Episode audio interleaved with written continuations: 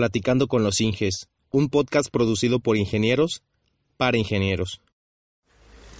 Platicando con los Inges es una tertulia en la que se abordan temas propios de la vida como profesionista dentro de la industria de la construcción. En este podcast platicamos de expectativas, sueños, errores y mucho, mucho más. Platicando con los Inges es el pretexto perfecto para tener una charla amena con personas especialistas en su área y que cuentan con años de experiencia en el campo laboral. Cada quincena tenemos un nuevo invitado. Yo soy Jonathan Hernández, soy ingeniero civil y este podcast es una extensión más de Todo Civil, un proyecto que nació en YouTube desde 2013 con el objetivo de compartir mis experiencias en el campo laboral, así como las de mis invitados y colaboradores. Si te interesa, te invito a que vayas y te suscribas a nuestro canal de YouTube y que te suscribas a nuestro sitio web www.todocivilblog.com.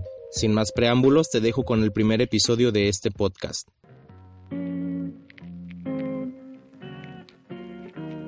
Hola, ¿qué tal civiles? En este primer capítulo de Platicando con los Inges nos acompaña el ingeniero Roberto Baeza Montejo y hablamos sobre sus inicios en el campo laboral, su experiencia trabajando en el gobierno, las diferencias entre la educación privada y la educación pública, el método de Cross y sobre cómo se hacían los cálculos estructurales en el pasado, las acciones altruistas después del sismo ocurrido aquí en México en septiembre del año pasado y un poco sobre su vida como profesor en la universidad.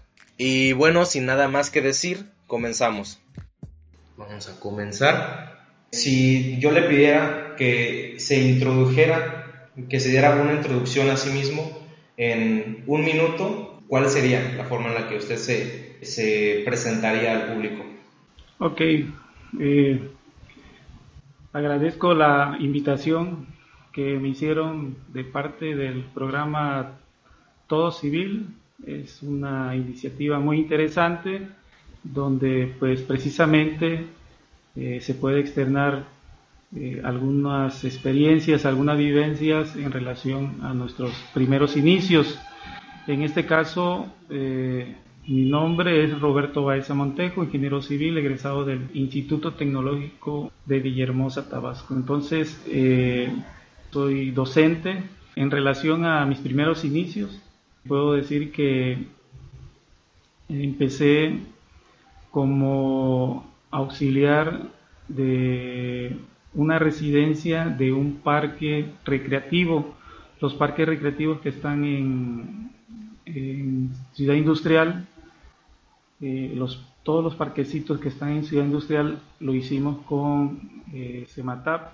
Entonces, al dar ahí mi residencia, eh, ya como eh, egresado del tecnológico, pude adquirir mucha experiencia ahí y posteriormente eh, me hicieron el favor de darme trabajo ahí en ahí mismo donde hizo su residencia. donde hice la residencia porque quienes hacían esos trabajos era a través de obra pública pero quien administraba era era este, CEMATAP la central de maquinaria de Tabasco había una dependencia ahí de construcción y ellos son los que llevaban el liderazgo de esas obras. Entonces, básicamente ahí tuve la oportunidad de dar la residencia y quedarme a trabajar con ellos quizás un año más o menos.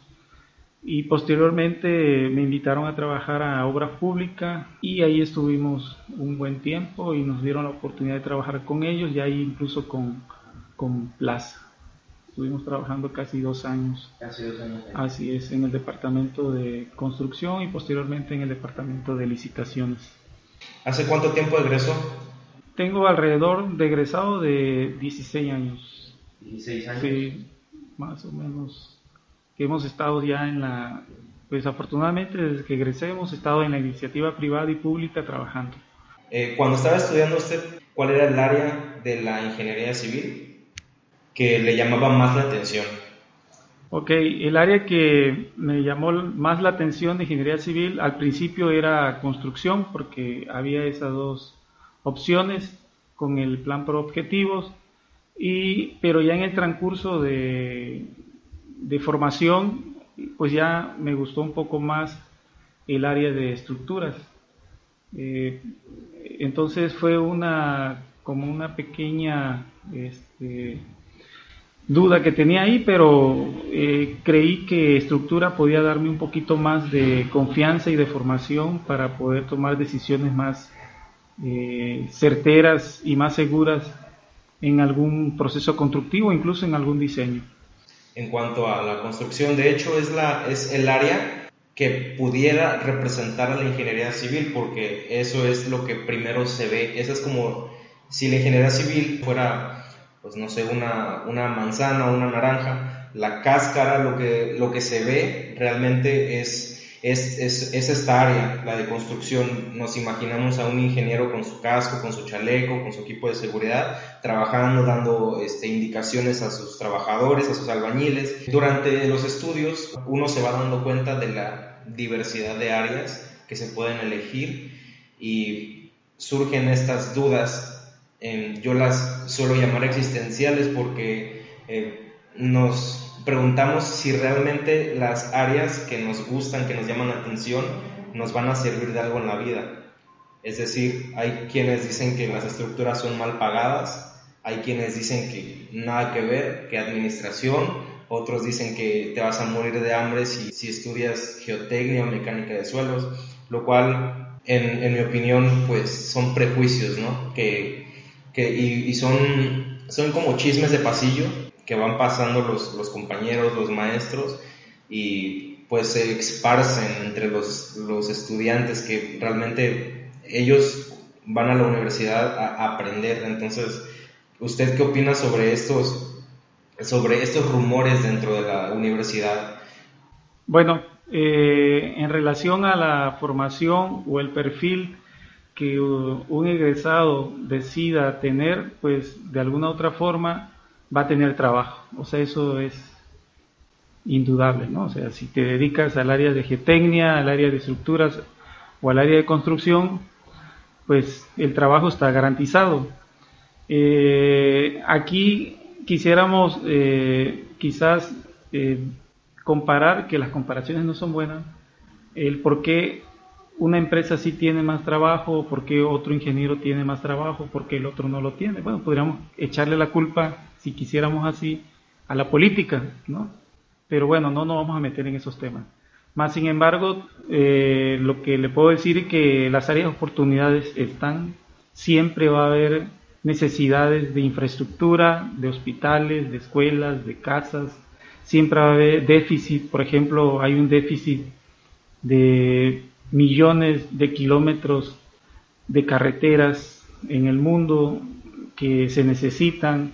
Entonces, si nos enfocamos a nivel mundial, hay un gran déficit de carreteras. Por ejemplo, en México eh, tenemos 300 mil este, kilómetros de carreteras y en España, que es, que es cuatro veces más pequeño que nosotros, tiene un millón de, un millón de kilómetros de carretera. Entonces, dígame si no hay un déficit de carretera en relación a nuestro... No es proporcional, bueno, no, se puede comparar porque pues es más... Deberíamos tener más kilómetros, kilómetros de carretera. Entonces ahí hay un déficit. Entonces ahí hay muchas áreas de oportunidades para constructores, para vía terrestre, para geotecnia, porque cada kilómetro, por ejemplo, en una carretera, cada kilómetro se necesita geotecnia, o menos, o a cada 100 metros. Entonces ahí hay eh, trabajo para estructuras, si se necesita un puente, si se necesita diseñar este, la estructura del pavimento, se necesitan especialistas en vías terrestres. Entonces, nada más en un kilómetro, ¿cuántas actividades multidisciplinarias no se, no se necesitan ahí? ¿no? Entonces, eh, hablando de déficit de, obras, nada más en carretera tenemos ese gran déficit. Y ese es un sector. Ese es un sector. Y si nos vamos a, a las viviendas, cuántas viviendas se este, necesita, hay de déficit igual de viviendas en los estados, en los municipios o en las mismas comunidades. Entonces ahí también hay un quehacer de construcción, de estructuristas, de incluso de personas que van a ser gestores para que se pueda dar ese, se pueda realizar ese proyecto, porque se necesita mucha gestoría, se necesita mucha burocracia para poder obtener este, recursos gubernamentales o incluso de privados, ¿no?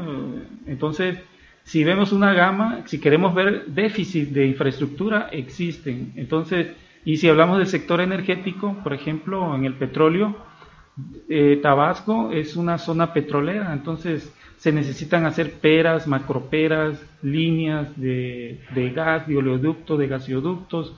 Entonces, como podemos ver, hay una gama de infraestructura que se puede decir que está ahí, pero que necesita ser reactivada por, por los ingenieros. Entonces, quien tenga esa iniciativa de ir buscando área de oportunidades, pues va a tener más área de, de crecimiento, ¿no? Entonces, sobre todo si es si es este desde el punto de vista ético, ¿no? Retomando el, el, tema de la universidad y todos estos menesteres, una forma en la que las universidades tratan de insertar a estos ingenieros, ingenieros en potencia, al mundo laboral es el programa de residencias, prácticas profesionales y servicio social, dependiendo del país en el que, en el que se encuentren los ingenieros.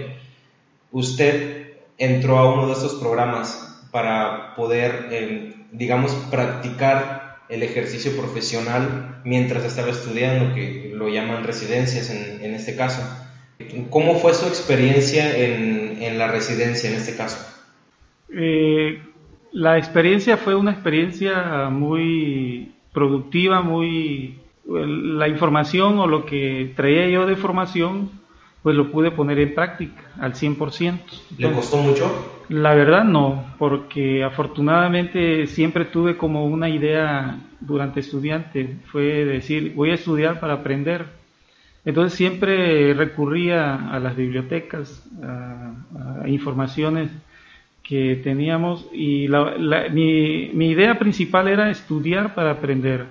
Entonces yo siempre tenía ese enfoque, siempre decía yo, eso me va a servir y, tuve la fortuna también de contactar personas ya en el área este, activas que ya estaban trabajando y me decían, no, pues aprende generadores, aprende a hacer estimaciones, aprende este, a calcular eh, cuestiones de volúmenes de tierra. Entonces te iban dando tips y, y aprende AutoCAD, ¿no? porque nosotros empezamos con el AutoCAD eh, el AutoCAD este, la 14, la, la 9, la 10, la 14, entonces, este, entonces fuimos dándole prioridad, a, le fui dando prioridad a ciertas este, actividades que una vez que salías de la institución era lo que te iban a pedir. Entonces cuando llegué, ¿sabes dibujar AutoCAD? No, pues sí, sí me sé algunos comandos, ¿no? Porque todo era por comandos. Sí.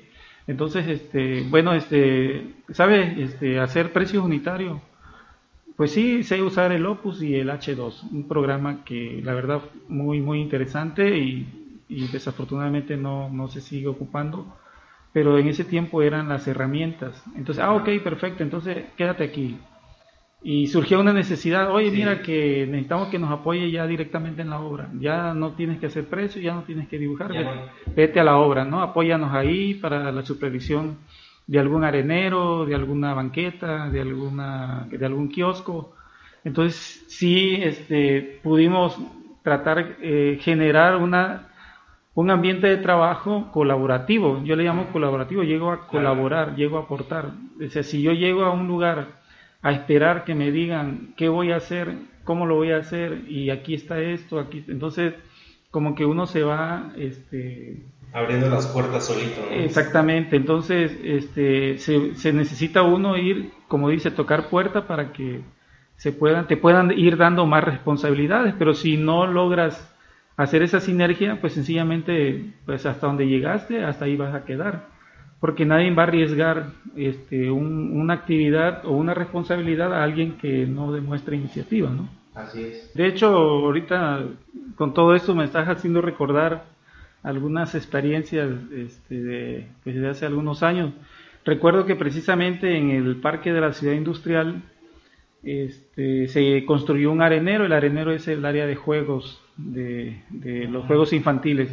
Y resulta que pues llovió y, el arenero no funcionó. Entonces todo el mundo decía, bueno, ¿por qué no se va el agua este, por medio de la arena y por qué desborda, ¿no? Y por qué se mantiene húmeda el arenero si el arenero debe estar seco. Entonces, como yo conocía los planos, como vi cómo se construyó, Entonces, este, el jefe de esa área le dije, mira, este, dame chance, no sé, una, dos horas para recorrer y ver qué está pasando y tal vez encuentre una solución. Y sí, este, el arenero tiene tres líneas de tubos perforados y esas tres líneas de tubos perforados llegan a un registro y ese registro lleva una línea de tubo no perforado y que va a conectarse a la red municipal. Entonces resulta que, que precisamente del, del registro de la línea de tubo no perforado a la red municipal, este, hicimos un sondeo en el registro anterior y vimos que el agua estaba ahí y, estancada. y revisamos el otro registro que llega a la red municipal y, y veíamos que el agua no descargaba. Entonces determinamos que, el, que la falla estaba de registro a registro, no del registro al arenero, sino del registro a la red municipal. Entonces dijimos, bueno, pues puede ser que el tubo esté, esté tapado, esté, tapado, esté obstruido. Entonces bueno, ¿cómo le hacemos? Pues vamos a meter una varilla y hasta donde se detenga la varilla, ahí puede ser el, tapón. Y sí, metimos la varilla, una varilla eh, de 3 octavos, la empezamos a meter, a meter y como a los 3 metros se detuvo. Entonces determinamos que ahí estaba el tapón. Entonces dijimos, bueno, si es un tapón leve, vamos a, a darle, meterle presión, pero no destapó. Entonces decidimos hacer la excavación ahí a 3 metros. Y resulta que el tubo estaba chupado, era un tubo de PVC de 6 pulgadas y estaba chupado. Pasó quizás una, eh, un equipo ahí y lo dejó aplastado. Como se empezó a aplastar, la misma arena lo empezó a... Como quedó aplastado, se asolvó. Entonces prácticamente ya se generó un Y como siguieron compactando, compactando, lo terminaron de, de aplastar el, el tubo. Ya prácticamente quedó obstruido y sí pasaba el agua, pero mínimo, ¿no? Ok, dijimos, bueno, excavamos, hacemos el corte, hacemos un cople, ahí hechizo con la misma tubería y se reparó. Entonces fueron una de las cosas que quizás el ser ingeniero sea eso, ¿no? Este, ver qué está pasando y buscar una solución quizás este, económica, ¿no? porque muchos decían, no, pues hay que volver a sacar la arena, hay que volver a meter los tubos. Entonces, afortunadamente dedujimos ese, ese problema y creo que este, eso nos permite a nosotros quizás ganarnos el nombre de ingenieros, ¿no? La confianza de decir, ah, bueno, el ingeniero vino y lo corrigió, ¿no? No se trata de ser superior a nadie, sino simplemente de aplicar ciertos conocimientos o habilidades que, que tenemos.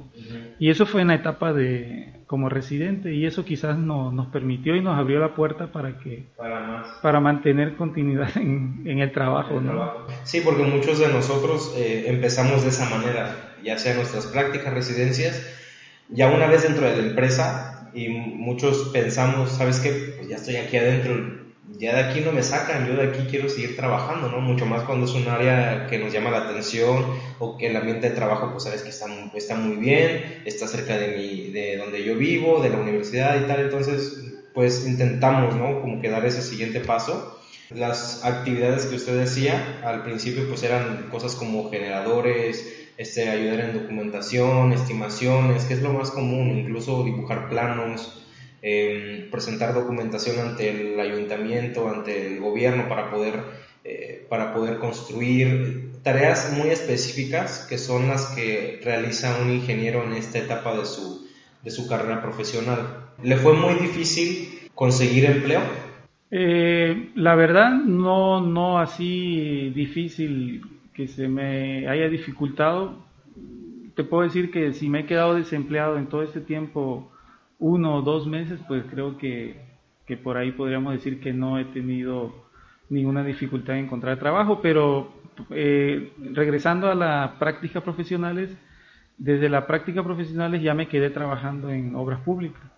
Entonces ahí prácticamente estuve tres años con ellos. Agarré mucha más experiencia, más conocimiento, más contacto, más amigos y eso nos permitió tomar una decisión y ya luego incorporarme a la, a la iniciativa privada en una empresa que pues eh, nos hizo el favor de, de, darnos la confianza y precisamente eh, nos fuimos a trabajar a Mérida, a Humán Mérida, a una subestación eléctrica y una experiencia muy muy agradable. Entonces ahí prácticamente nos dieron el área de control de calidad de todo lo que se tenía que colocar ahí, desde el concreto al acero, torre de transmisión, todo tenía que pasar por, por nuestro departamento, el área de calidad. Se puede decir que el área de calidad es una área muy medular en la construcción, puesto que tienes que pedir certificado de, de todo, ¿no? del cemento, de pruebas granulométricas, o sea, todo debe venir este, en base, en orden desde el punto de vista de la calidad. Entonces, fueron casi un año que estuvimos ahí en esa subestación eléctrica y con la empresa quedamos, eh, seguimos trabajando con ellos este, en, otras, en otros proyectos aquí ya en el estado. Nosotros estábamos en una subestación eléctrica de alrededor de dos hectáreas y por un lado venían los, las líneas de gasoductos, por otro lado venían las torres de transmisión, por otro lado estaban construyendo, la planta de generadora de electricidad, porque era una planta que iba a generar electricidad a través del gas. Entonces era, una, era un megaproyecto, un proyecto muy, muy interesante. Entonces, quizás he tenido la fortuna de, caer en lugares donde me ha tocado al principio, como todo, llegar con dudas, con preguntas, pero no nos queda más que actualizarnos, ponernos a leer y eso quizás nos va a dar un poco más de confianza y ya que empezamos a agarrar el rol de las actividades, pues eh, todas esas incertidumbres se nos, se nos van porque prácticamente se vuelve una actividad este, colaborativa entre todos. De hecho, en esa obra también hubo un caso muy, bueno, hubieron muchos casos muy interesantes, pero a mí lo que me llamó la, la atención como, como novato, como recién egresado, era que la precisión topográfica en cuestión de las anclas para las torres era de 2 milímetros. Entonces tú decías, bueno, 2 milímetros es lo que necesito tener de ancla a ancla, ¿no? De error. Porque si no, como todo viene prefabricado, toda la estructura viene prefabricada, cuando quieras armar la torre, pues sencillamente en el marco superior no va a encajar. Y no puedes hacer este, extensiones, nada. Tiene que... Entonces, ya tener esa responsabilidad como control de calidad y dar el visto bueno de que sí están con ese margen de error de 2 milímetros, pues sí, al principio te surgen dudas, ¿no? Pero ya cuando empiezas a ver la mecánica, hasta te ríes de, la forma en que se hacen los trabajos para lograr esa precisión topográfica, ¿no? Pero bueno, entonces eh, son los retos, las experiencias, el no rendirse, el leer, el documentarse, el actualizarse, mantener comunicación con las personas que hacen los trabajos, estar ahí, eh, bueno, quizás aquí en el estado nos quejamos del calor, pero aquí es un calor fresco, en Mérida es un calor seco. Este, aquí te metes a un árbol y te refresca, allá en Mérida casi no hay árboles. Entonces, adaptarse a todo, ¿no? Adaptarse al ambiente laboral, adaptarse a las necesidades de la obra, adaptarse a trabajar con otra cultura ¿Por qué? Porque quizás este, haya una idiosincrasia diferente, una forma de, pensar, pero tienes que saberte adaptar a las necesidades de la obra, porque el objetivo es que la obra se haga en tiempo y forma. No es que yo vaya y que por mi título, por mi nombre, todo se va a hacer a la perfección. No.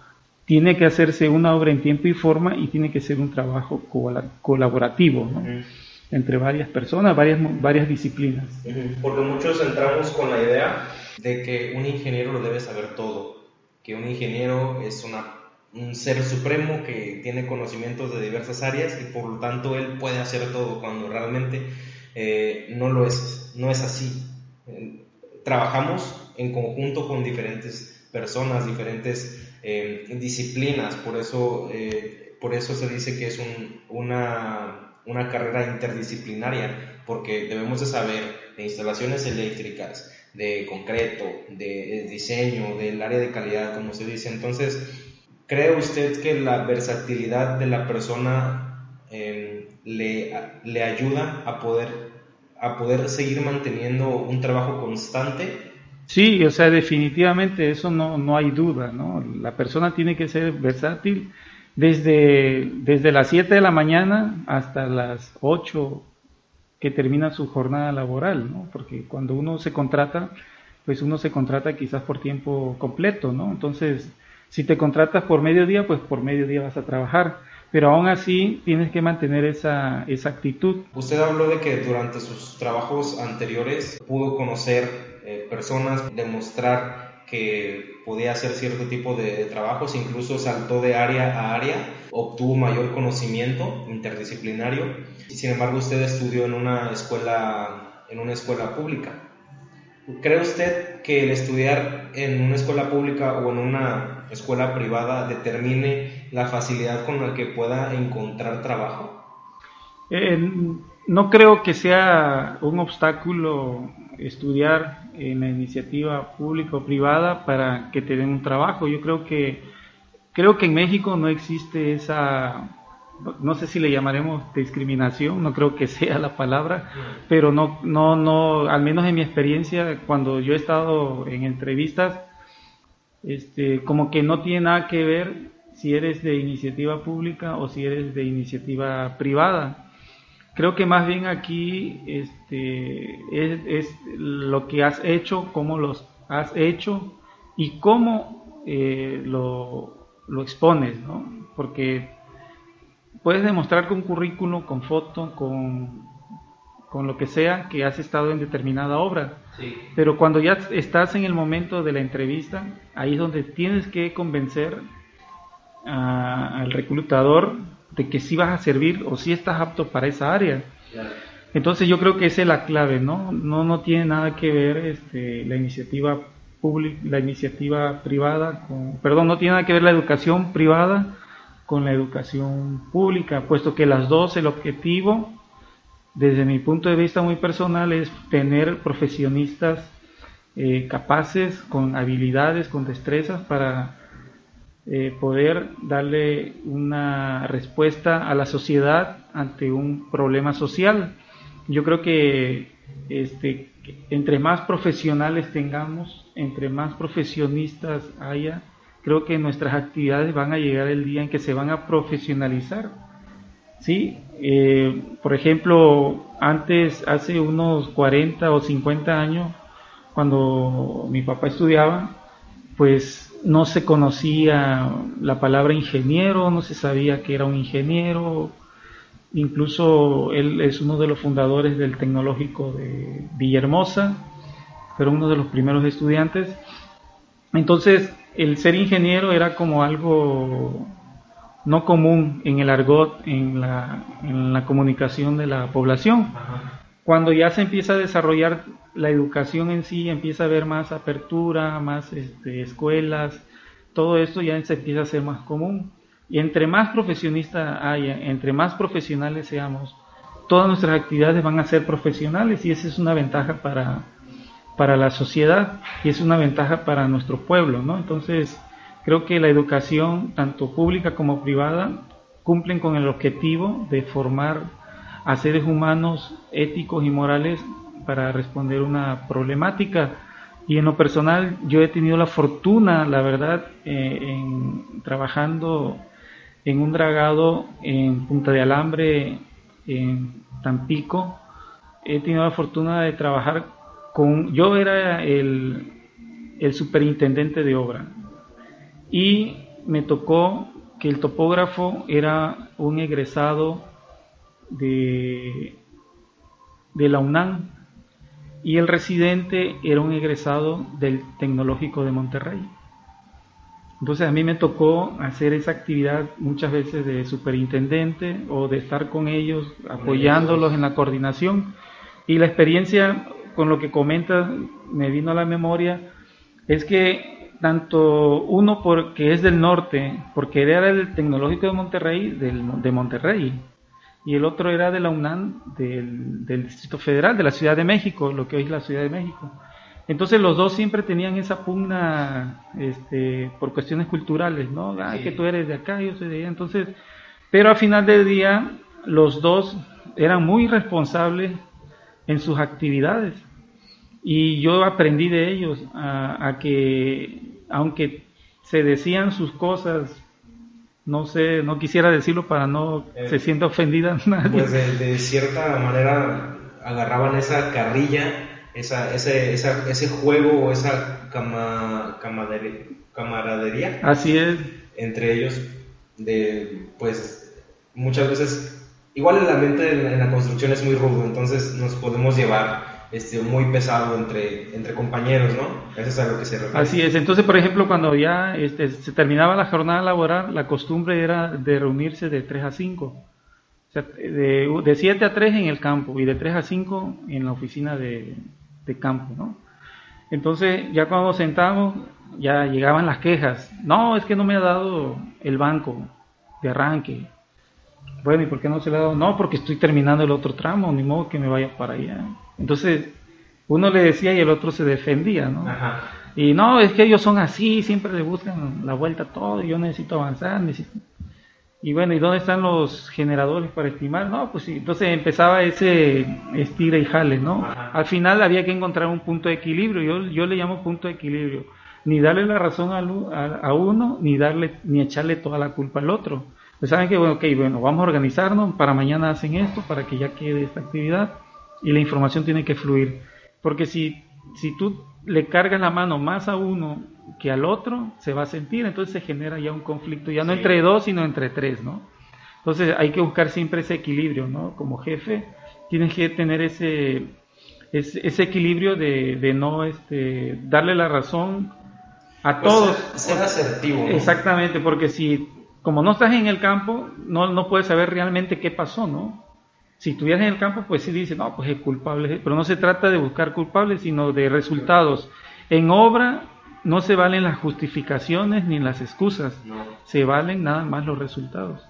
Entonces, esa experiencia que yo viví, que uno era del Tecnológico de Monterrey, de la ciudad de Monterrey, y el otro era de, la UNAM, pues a mí me permitió este, evaluar. y decir, pues nada tiene que ver en donde estudie, sino a final de cuentas son los resultados, ¿no? Y la verdad, creo que hicimos un buen trabajo en ese tiempo, en ese dragado, eh, en esa obra, y sí logramos sacar todo en tiempo y forma. Entonces, ¿qué actividades realiza actualmente? ¿Cuál es su trabajo actual?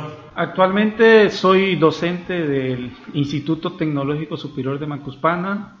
También colaboramos como instructor en el Colegio de Ingenieros Civiles de Tabasco y también nos dedicamos a trabajos particulares como servidores maestros en estructuras, pues también hacemos algunos trabajos eh, particulares de la iniciativa pública como, como privada. Y es lo que mencionaba siempre, y no me dejarán mentir, siempre les estoy recordando en, pues en cualquier oportunidad que tengo a, las personas que me ven, siempre les recalco que es importante, es importante ser versátil, me gusta esa palabra, porque es necesario que aprendamos un poco de todo, porque nunca se sabe que, en dónde vamos a trabajar. Sin, sin importar que te guste el diseño estructural o que te guste simplemente estar en obra y poder eh, llevar la administración de, o la ejecución de una obra, siempre va a ser necesario que tengas conocimientos en determinada área, tanto para dirigir a personas este, como para poder ofrecer servicios de diferente índole. Entonces se me hace, eh, se, me hace curioso que usted, usted ha hecho de todo prácticamente. La verdad que sí, he tenido la fortuna de, de estar en diferentes obras, en diferentes áreas, y creo que lo que me ha servido creo que lo que me ha servido es decir, decir no puedo o no lo sé. Jamás he, mantenido esa actitud. Siempre he tratado de que esas palabras no estén en, en, mi diccionario, ¿no? No puedo, no lo sé. Siempre soy, eso sí trato de ser este, muy prudente a la hora de tomar una decisión. Creo que esa es la, la forma en que debemos de enfrentar nuestros, nuestros retos y eso a mí me ha dado la oportunidad de, quizás estar en, diferentes disciplinas de la ingeniería civil y pues creo que sí hemos dado buenos resultados. Sí, veo que, ha estado en, diferentes áreas, ¿no? Y ahora pues es docente. ¿Cómo es un día normal en su vida? Un día normal en mi vida es este, levantarme a las 5, 5 de la mañana, 6 de la mañana, a veces salgo a trotar, hacer un poco de ejercicio. Eh, hago algunas actividades este, normales como toda familia y ya posteriormente si tengo alguna actividad que hacer, este, programo alguna visita de obra, alguna, como soy director responsable de obra, si me toca estar en alguna actividad, pues trato de programarme y ya posteriormente me voy a la, a la escuela.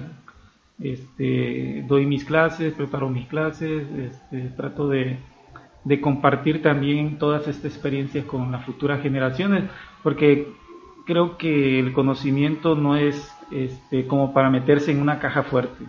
A nadie le sirve que el conocimiento esté en una bodega. Creo que el conocimiento es para que se transmita y que las futuras generaciones la modifiquen, la hagan mejor y creo que eso va a dar desarrollo en el país y si nuestro país desarrolla, ganamos todos. Y en la noche pues llegar, este, preparar algo, cenar algo este, y revisar algunas actividades pendientes. Trato ya no de, estresarme por, por circunstancias que quizás uno no provoca. Trato de llevar una vida quizás más relajada, más tranquila, eso sí con responsabilidad, porque todo mundo tenemos responsabilidades. Esa es una vida cotidiana, quizás digamos es monótona, pero bueno, el día es monótono. Sale el sol a la misma hora, se opone en el mismo lugar, sale en el mismo lugar, entonces esta vida este, cotidiana, pues quizás lo que haces ya eh, en compartir conocimiento, en llegar y hacer un trabajo y decirle al cliente, mira, esto es lo que te conviene, esto es lo que no te conviene, y mira, en ese sentido vamos a, hacerte una propuesta mejor, dialogar con personas, hacerle propuestas eh, de cuestiones de mejora entonces todo eso te va haciendo el día más diferente, ¿no? Por ejemplo, con los alumnos que de repente estamos en la clase y esto, esto no lo entiendo, ah, perfecto. Entonces eso ya es un reto, porque tú tienes que tratar de que el alumno trate de, asimilar los conocimientos, ¿no? O esto no me quedó claro, perfecto, ¿cómo no? Lo, lo volvemos a checar, ¿no? Entonces eso ya te saca de, la rutina. Cuando alguien te pregunta, bueno, ¿y dónde salió esta información? Entonces tú dices, bueno, dame chance también de investigar. Sí, porque luego lo agarran uno el culo Así y es. no sabe qué responder de repente. O el mismo cliente te dice, bueno, ¿y por qué el sismo, o sea, que Dios está enojado, qué está pasando, o sea, cuestiones de eso que te hacen que tu, que tu vida ya no sea cotidiana, ¿no? Entonces, una vida normal como cualquier ciudadano que tiene la aspiración de ser cada día mejor, o sea, no, no hay nada, no hay nada, nada, extraordinario, aunque todo, cada minuto es extraordinario, ¿no? Usted ahorita pues está dando clases, tengo un par de preguntas con respecto a eso. ¿Qué opina usted de la mecanización comparándola con la comprensión de los temas dados en clase. voy a dar un ejemplo, en el diseño estructural hay por ejemplo métodos que actualmente eh, han caído en desuso, que ya no se utilizan para poder diseñar eh, cualquier tipo de estructura. Voy a dar un ejemplo, el método de Cross. Es un método que en su momento pues fue pues fue un boom, fue algo, ¿cómo le diré? Algo que se utilizaba, porque no, teníamos, no se tenían esas herramientas que ahora tenemos, como por ejemplo los programas de, este, de computadora, con los que ya podemos eh, calcular estructuras en diferentes estados de carga, por ejemplo, con diversos factores. Ya no tenemos que volver a calcular una serie de, de, de pasos que anteriormente se, se hacían, ¿no? Eh, a eso me refería con mecanización. Por ejemplo, en este, en este método em,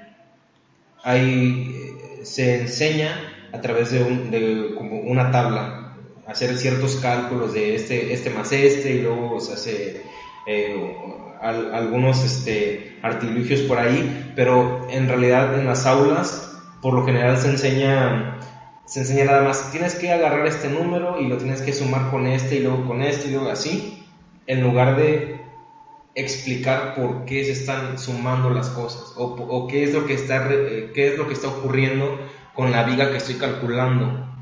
A eso me refiero, porque se enseñan los pasos que se deben de seguir, pero no te dicen por qué. Y eso pasa, en, lo extrapolamos a otras materias. Sí. Nos, nos, enseñan nos enseñan el paso a paso, pero sí, pero ¿qué estoy calculando? Así es. De hecho, curioso, este, el método de Cross que menciona, de Hardy Cross, fue desarrollado en 1910, más o menos, ¿no? Y curiosamente, México en ese tiempo estaba en pleno auge de la Revolución Mexicana. Entonces, mientras nosotros los mexicanos nos estábamos matando, nuestros antepasados se estaban matando uno con otro, mexicano con mexicano, el ingeniero Hardy Cross estaba desarrollando estaba desarrollando su, método, ¿no? Entonces, por eso es que quizás a veces tenemos ese ese rezago en educación porque hemos llevado México ha llevado una vida política muy muy extrema, ¿no? Hasta llegar hasta las revoluciones. Pero si vemos, cuando leí eso, yo dije, bueno, creo que debemos de cambiar nuestra mentalidad, ¿no? Ya como mexicano. Esa es la gran diferencia en ese momento, ¿no? Entre, entre países. Y me dio un poco de tristeza, ¿no? Porque yo dije, no puede ser, ¿no? Pero bueno, más sin embargo, todo eso sucedió y, y quizás este, de algo, de poco, de nada le ha servido al país. Pero bueno, aquí estamos. Pero, este, curiosamente, el método de Hardy Cross lo desarrolló porque ya el método de, rigideces, que es la antesala del método de elemento finito, ya estaba desarrollado.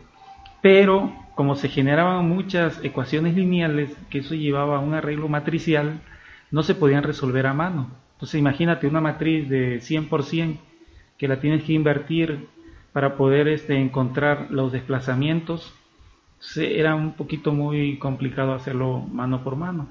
Ingeniosamente el ingeniero Hardy Cross realizó la iteración, fue iterativo. Un método que te da un, resultado aproximado. Eh, exacto. Y aceptable para la aplicación en la ingeniería. Sí, si, lo, si comparas lo de Hardy Cross con el método de rigideces o el método de elemento finito, los resultados son exactos, o sea, no, no hay una gran variación en un análisis de viga por cualquiera de los dos métodos.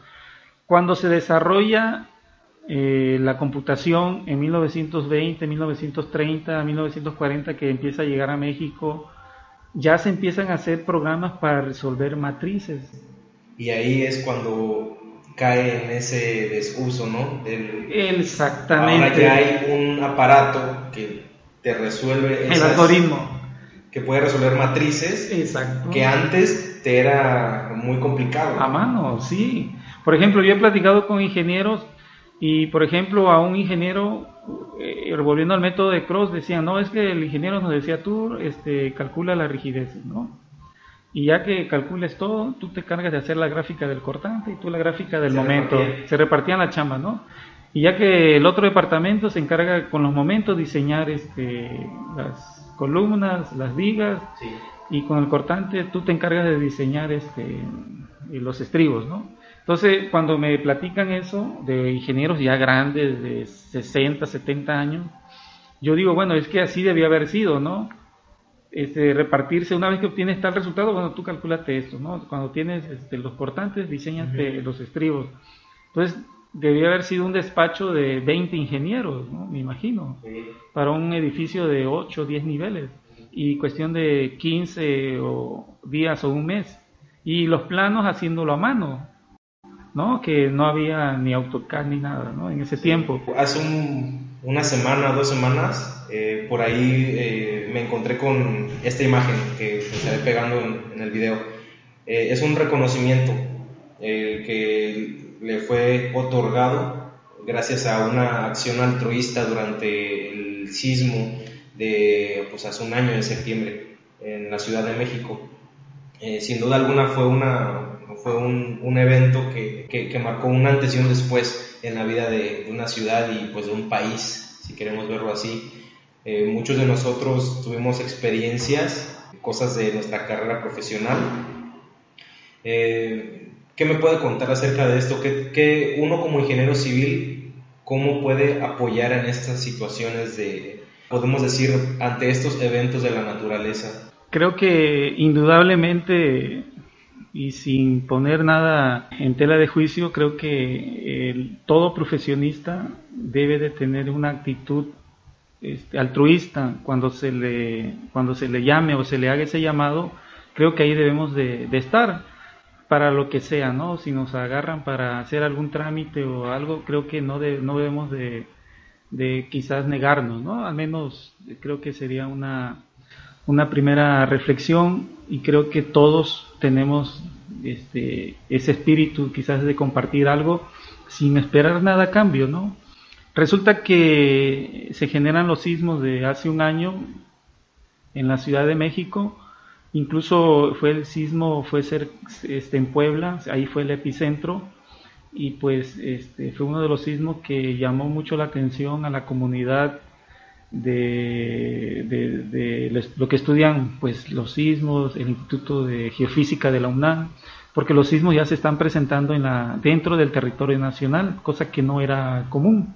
Entonces ya estamos o estamos preocupados porque los sismos ya se están presentando dentro de, del territorio nacional, entonces es, algo novedoso.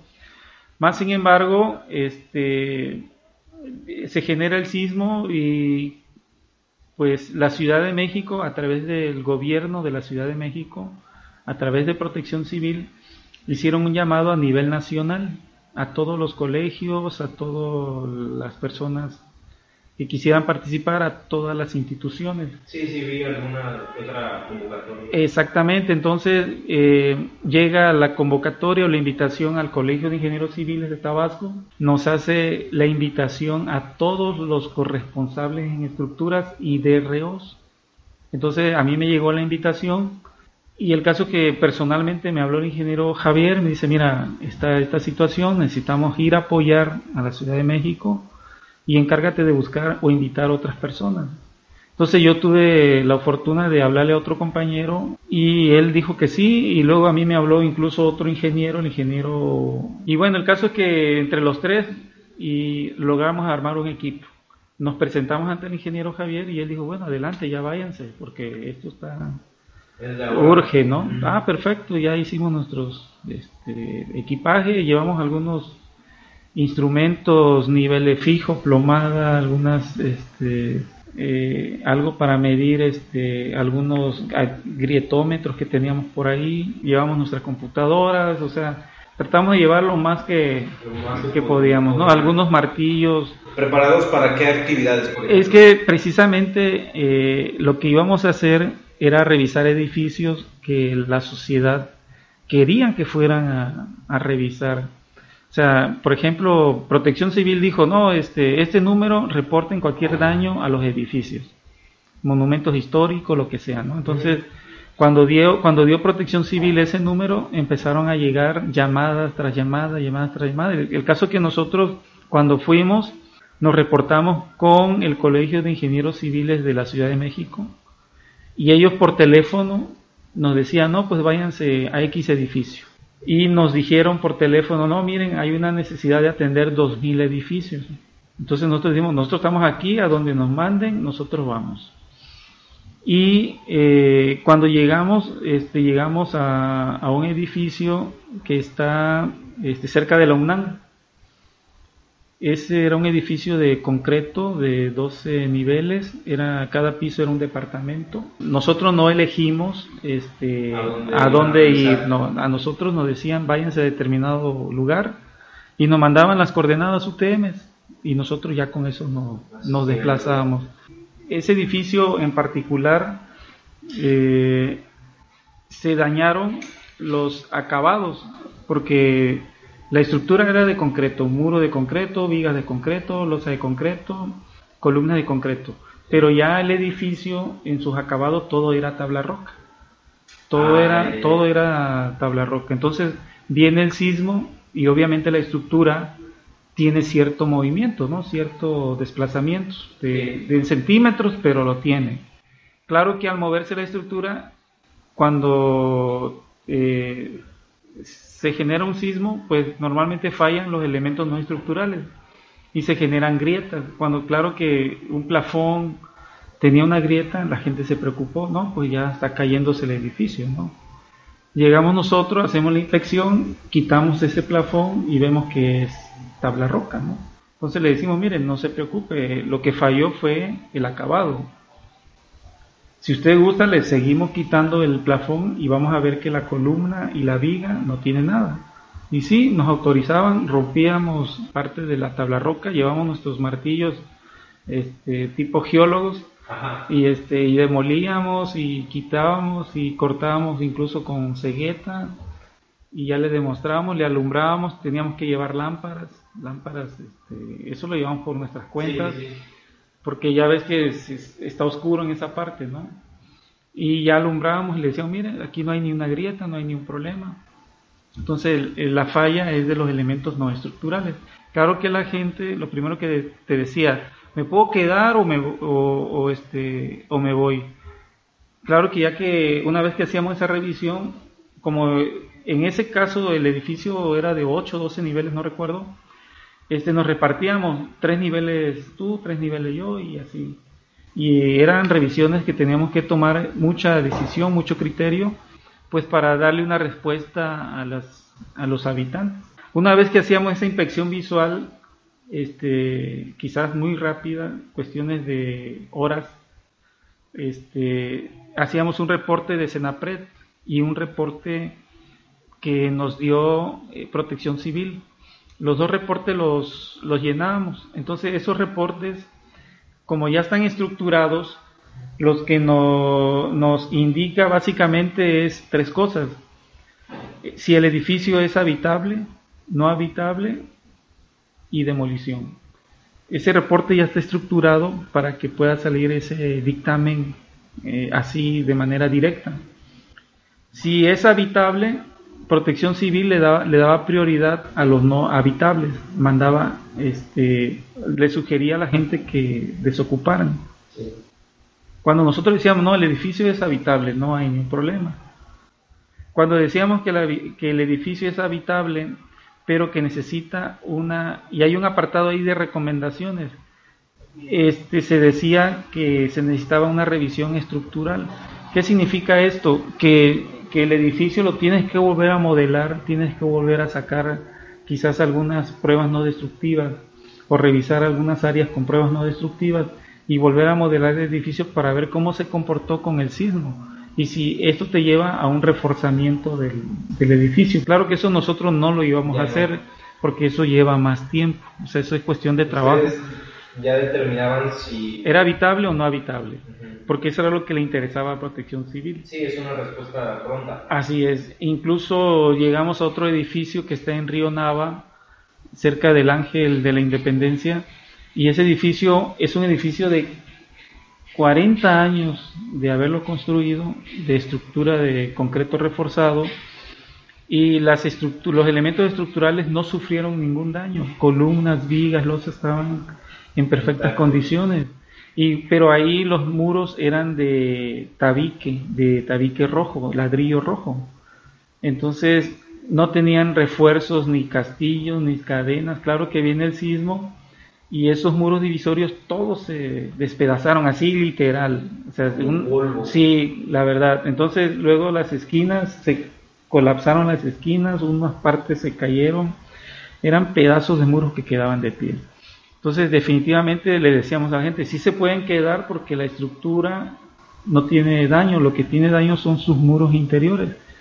Si usted, no tiene a dónde ir, se puede quedar. Lo que va a proceder es que usted puede empezar a limpiar este, su, su habitación o creo que Protección Civil, a partir de ese reporte que nosotros hacemos, que lo avalamos como corresponsable en estructura y como director responsable de obra, creo que ellos le estaban dando un apoyo para rentar otro lugar o incluso para mantenimiento de, los daños, para resarcir los daños. Entonces, este, incluso nos ofrecían que si ya habíamos comido, que si que queríamos, en qué nos podían apoyar, si querían apoyo para hospedaje. Le digo, no, no, mire, a nosotros nos manda el Colegio de Ingenieros Civiles de Tabasco y ellos son los que nos están financiando, nos están pagando nada más el hospedaje y la comida. No, este, nosotros no venimos cobrando nada y, le agradecemos su... No, no, dice, pero mire qué hora son, son las 3 de la tarde. Yo creo que no han comido porque aquí llegaron a las 11. Sí, le digo, ah, pues no, no, dice, vámonos a comer. Y ya se organizaban y ya nos llevaban a comer. Bueno, eso sí, no, no lo podemos negar porque de aquí no vamos a otro edificio. Entonces, este, la verdad, los capitalinos, mi respeto. Se organizó todo muy bien. Muy bien organizado. Nosotros, incluso, este, participaron los estudiantes de la UNAM. Este, nos tocaba, nos tocó una vez que nos mandaron a un edificio de la Secretaría de Hacienda y cuando llegamos ese edificio ya, había sido inspeccionado unas horas antes por los alumnos de la UNAM, porque la verdad este, nos dijeron, miren, acaban de venir los, los estudiantes de la UNAM, acaban de venir los de los colegios de arquitectos, acaban de... Entonces como que quizás hubo una desorganización para atender, no, como que no había un filtro de que, ok, ya lo checaste, ahora repórtame, ¿no? Como que ahí había falta una aplicación de que te decían, vete a tal lugar, ya lo hiciste, repórtalo, ¿no? Ah, Como que sí hizo falta una aplicación. Un área de oportunidad para cualquiera que nos esté escuchando. Exactamente, una aplicación de que todo lo que para poder ir registrando los edificios que ya, ah, ya, ya se habían revisado. Exactamente, y en qué condiciones estaban, ¿no? Y sí, ahí andábamos como nómadas, ¿no? Y este y sí fue una, una experiencia muy muy interesante. Llegamos también a un así como nos dieron edificios de 12, 15 niveles, nos dieron este nos dieron un jardín de niños, una escuela para jardín de niños. Y, y ahí sí fuimos estrictos, le dijimos a la, a la directora que no podía seguir operando ese, jardín de niños, sí, porque no tenían planos estructurales. Entonces, al no haber planos estructurales, no puedes revisar dónde están los elementos estructurales este, vitales, ¿no? Vitales digo porque si fallan, se mueren personas, ¿no? Entonces vimos esa deficiencia y, y, este, y vimos algunas reparaciones que hicieron, algunas modificaciones eh, medias complicadas ahí que no debieron haberse hecho y había una grieta de una losa este, de muro y losa por, por hacer un, eh, agarrar un volado de una losa y, construir un muro. Entonces ahí con el sismo se generó una grieta. Entonces y cuando revisamos el llevamos un nivel de mano largo como de un metro colocamos el nivel en el piso y la losa estaba pandeada tenía deflexión como más de 3 centímetros. Entonces la, la, loseta se había agrietado, el piso de loseta. Entonces de plano dijimos, ¿saben qué? Esto no lo pueden seguir operando. Y aparte de que era de tres niveles, ¿no? Ah. Y era una casa habitación hecha adecuada para un jardín de niños. Entonces decidimos, no, esta no, no es habitable, ¿no? Nosotros llegamos el lunes y nos quitamos de ahí el, el viernes, el viernes en la noche. Eh, no, ahí era para seguir, o sea, ahí... hoy en día todavía siguen haciendo estas... El viernes nos pasaron un dato, el viernes de esa semana nos dijeron que ya eran 8.000 edificios que no se habían atendido, que Protección Civil así es, requería de más, este, de más apoyo. Y el apoyo es muy sencillo, hay un formato con conocimientos básicos de estructura, lo puedes hacer y lo importante es decir si es habitable o no habitable, porque si no es habitable, le estás dando este, seguridad a las personas, que es lo más importante. Y lo pueden hacer estudiantes apoyados por un director responsable de obra o un corresponsable en estructura. Porque lo que se necesita es quitar plafón, verificar, checar los nodos y eso es lo que atrasa. Y es algo peligroso, y es tiene que ser con cuidado. Así es, entonces Creo que si la respuesta de la nación hubiese sido así, que las instituciones, las universidades hubieran apoyado con alumnos, creo que se hubiera abarcado, este, inspeccionado mucho más edificios. ¿no? Y luego trato de imaginarme la crisis que se vivía en esos momentos así es, o sea, mucha gente prefería dormir en la calle que dormir dentro de sus casas. Así es, porque no sabían, ¿no? Una anécdota que, les comparto es que en un hospital de la Ciudad de México estaban haciendo una operación a corazón abierto. Se presenta el sismo y el doctor, pues sencillamente esperó que pasara el sismo y siguió operando. Si él no tuviera una cultura de cómo actuar ante un sismo, él quizás hubiese salido corriendo y ahí hubiese quedado el paciente. Pero quizás su cultura, dentro de su cultura sísmica, es decir, bueno, esta estructura es sismo resistente, no va a pasar nada. Entonces ahí se ve una actitud heroica ¿no? del, del doctor, de decir, me quedo, me quedo con mi paciente, pase lo que pase. Y si no pasa nada, sigo con mi operación, ¿no? Y creo que eso es lo que nos, nos queda como también como experiencia, que sí podemos hacer estructuras sismoresistentes, ¿no? Bueno, ya pasando a la parte final de, este video, que hasta ahora ha sido una charla muy amena y, lo estoy disfrutando bastante. ¿Qué es lo que sigue para, el ingeniero Roberto? ¿Qué intereses profesionales tiene? Bueno, eh, en la sociedad hemos apoyado de diferentes formas, este, apoyando cuestiones ideológicas que hasta ahorita pues nos han dado buenos buenos resultados, este, cuestiones de vida pública. ¿Qué sigue en lo personal? En lo personal, pues tengo la curiosidad o la inquietud de, de hacer un doctorado en estructuras. Eh, esa es quizás una de las metas que por ahí tengo pendiente. Y pues seguir este, elaborando ahí en el, como docente, donde nos den la oportunidad de dar clases y también este, seguir desarrollándome como profesionista, haciendo obras que, que le sirvan a la sociedad, que la sociedad se sienta a gusto y segura, que sea infraestructuras que beneficien a la, a la sociedad. Por ejemplo, ya hablamos de déficit de infraestructura que hay en, la, en, la, en el país y creo que por ahí podemos este, aportar algunas, algunas soluciones viables y que beneficien al desarrollo de, nuestro país.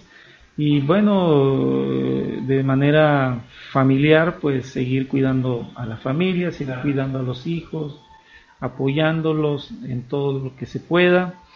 Y, este, y creo que tratar de llevar una vida saludable y tal vez por ahí me aviente un maratón trotando, no corriendo, pero sí trotando. Sí quiero terminar este, este video con su recomendación, eh, ya sea eh, libros, ya sea algo que pueda aportar en cuanto a, que pueda inspirar a los civiles que nos ven, eh, ya sea un libro, ya sea, no sé, una, una, obra, algo que a usted lo haya inspirado y que piense que, que le sirva de esa manera a, a ellos. Bueno, eh, el libro de estructuras del doctor Roberto Meli Piraya y todas sus investigaciones que, por ejemplo, hoy en día ustedes como estudiantes pueden acceder por, por el Internet, eh, creo que son literaturas obligadas. Otro libro también que es muy interesante, el libro de González Cuevas, tanto de concreto como análisis estructural. Son libros que en lo personal, eh, incluso yo los, los, los adquirí y eh, algo que también le, le, le, le, recomiendo es que sus notas de clases, sus apuntes, entre mejores notas tengan cuando vayan a una vida profesional, les van a servir. Entonces, hagan su propia bibliografía personal, su sí. propio libro con sus notas, su propio diario de estudiantes, eso le va a servir y esos libros son muy importantes, son literatura básica y ustedes tienen la fortuna que con, un, con dos o tres palabras y un clip pueden obtener miles de información, ¿no? Sí. Y nada más es sentarse a, apropiarse de esos conocimientos.